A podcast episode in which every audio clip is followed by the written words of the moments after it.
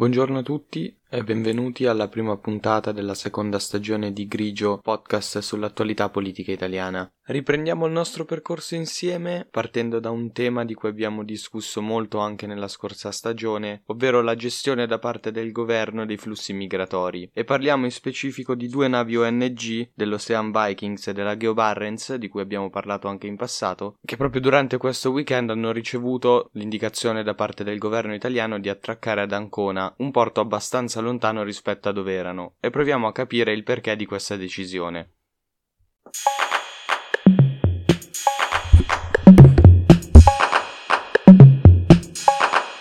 Grigio, stagione 2.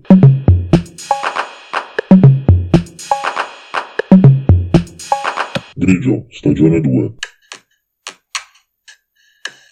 Durante la giornata di sabato, la nave Ocean Vikings della ONG SOS Mediterranee ha ricevuto l'indicazione da parte del governo italiano per sbarcare ad Ancona. Il porto indicato si trovava a 1500 km da dove l'Ocean Vikings aveva salvato 37 migranti. La SS Mediterranea ha un po' contestato questa decisione perché secondo le sue previsioni le condizioni meteo sarebbero peggiorate e questo avrebbe comportato un rischio per i naufraghi portati a bordo. Inoltre per arrivare al porto di Ancona ci volevano quattro giorni di navigazione, mentre Sicilia o Calabria distavano a un giorno. A quanto pare questa sembra essere comunque una strategia da parte del governo Meloni che intende utilizzare anche prossimamente, ovvero quella di far sbarcare le ONG che salvano i migranti lontano dal luogo di effettivo recupero e salvataggio. Questo ovviamente comporta per le ONG tempistiche molto più lunghe e quindi anche spese più grandi da affrontare. Secondo il governo tutto questo serve a scoraggiare la loro attività. Sempre durante sabato pomeriggio, un'altra nave, la Geo Barents di Medici Senza Frontiere, ha ricevuto la stessa indicazione, ovvero di portare le 73 persone che aveva salvato al porto di Ancona. Sappiamo bene, perché ne abbiamo parlato nelle scorse puntate, che il governo ha inizio dicembre ha introdotto un decreto legge abbastanza stringente con nuove regole di comportamento per le ONG. Tra queste nuove norme c'è l'obbligo per le ONG di attuare un solo salvataggio e poi dirigersi verso il porto sicuro indicato dal governo, senza fare ulteriori salvataggi. Il problema di questa modalità intrapresa dal governo italiano e che può essere un po' in contrasto con alcune leggi sancite dal diritto internazionale e che vanno in tutela dei naufraghi.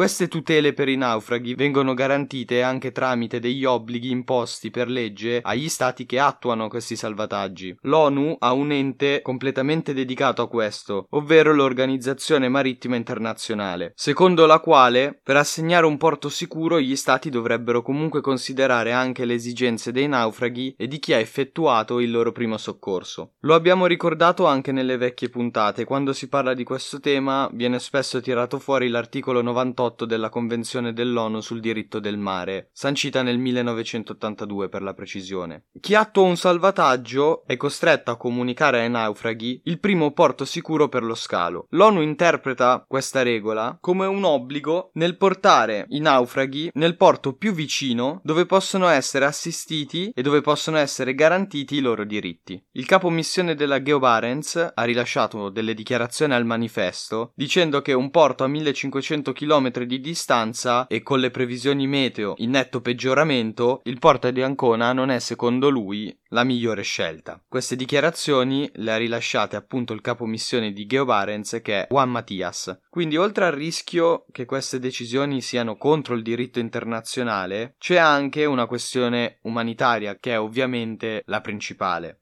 Questa decisione rischia di prolungare le sofferenze di chi ha già subito molto probabilmente delle violenze ed ha dovuto sopportare un viaggio lungo e in condizioni spesso disumane. SOS Mediterranee, attraverso una serie di tweet, ha detto che un'esposizione prolungata durante un viaggio molto lungo con condizioni climatiche pessime può essere molto dannoso o rischioso per le persone che sono state salvate. Domenica mattina un portavoce della Geobarents ha fatto sapere che era stato chiesto Trieste un porto più vicino, ma il ministro dell'interno ha rifiutato questa proposta. Quindi la Go Barents, con i suoi 73 migranti a bordo, ha proseguito la sua rotta verso nord. Un altro dei problemi che si verifica con queste modalità scelte dal governo è che le navi ONG saranno così spesso lontane dai luoghi dove di solito salvano i naufraghi. Questo comporta purtroppo un probabile aumento dei morti in mare, perché le ONG saranno appunto lontane quando ci saranno da salvare le persone in mare. Secondo molti studi, come riporta anche il Post, a incidere sulla partenza dalle coste libiche sono soprattutto le condizioni meteo e non la presenza o assenza di navi ONG. Per ora nel Mediterraneo c'è brutto tempo, quindi non ci sono molte partenze, anzi sono quasi pari a zero. Ma qualora il tempo migliorasse, le partenze ci sarebbero lo stesso, ma attualmente la Geo Barents e l'Ocean Viking, le due uniche ONG che attuavano salvataggi in quella zona di mare, si troverebbero troppo lontane. Quindi qualora ci fossero degli incidenti o qualora le condizioni meteo peggiorassero improvvisamente, molto probabilmente ci troveremmo a dover parlare di una serie di vittime di qualche naufragio nel Mediterraneo. Sempre il post ricorda come la donna che era riuscita a partorire a inizio dicembre sulla Geo Barents fu salvata e aiutata grazie al fatto che la ONG stava attuando la sua seconda operazione di soccorso di quella missione, cosa che adesso, come abbiamo detto prima, per il nuovo decreto legge varato a inizio dicembre, le ONG non possono più fare. Inoltre, i costi, con questa decisione del governo italiano di mandare le ONG in porti molto lontani, aumentano drasticamente. Medici Senza Frontiere ha specificato che la Geo Barents ha bisogno di 10.000 litri al giorno per andare spedita a livello di carburante. Il prezzo di questo attualmente quindi è 14.000 euro. Per arrivare ad Ancona ci vogliono 6 giorni di navigazione in più, 3 all'andata e 3 al ritorno. Facendo dei conti, una missione verrebbe a costare in media 80.000 euro,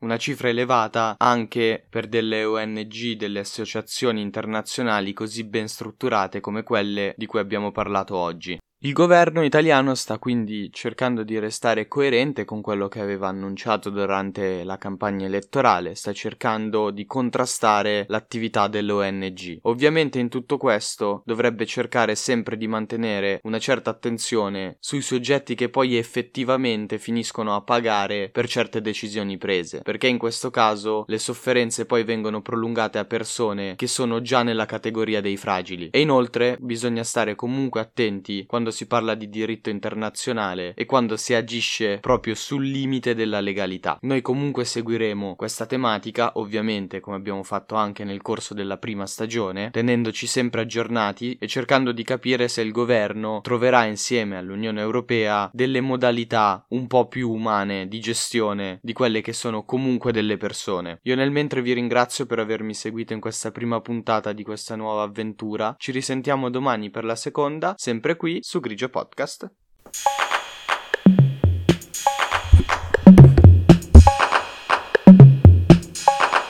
Grigio, stagione 2.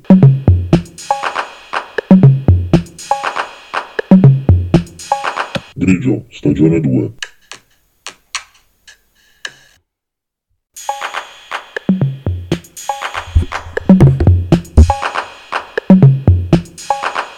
Grigio, stagione 2.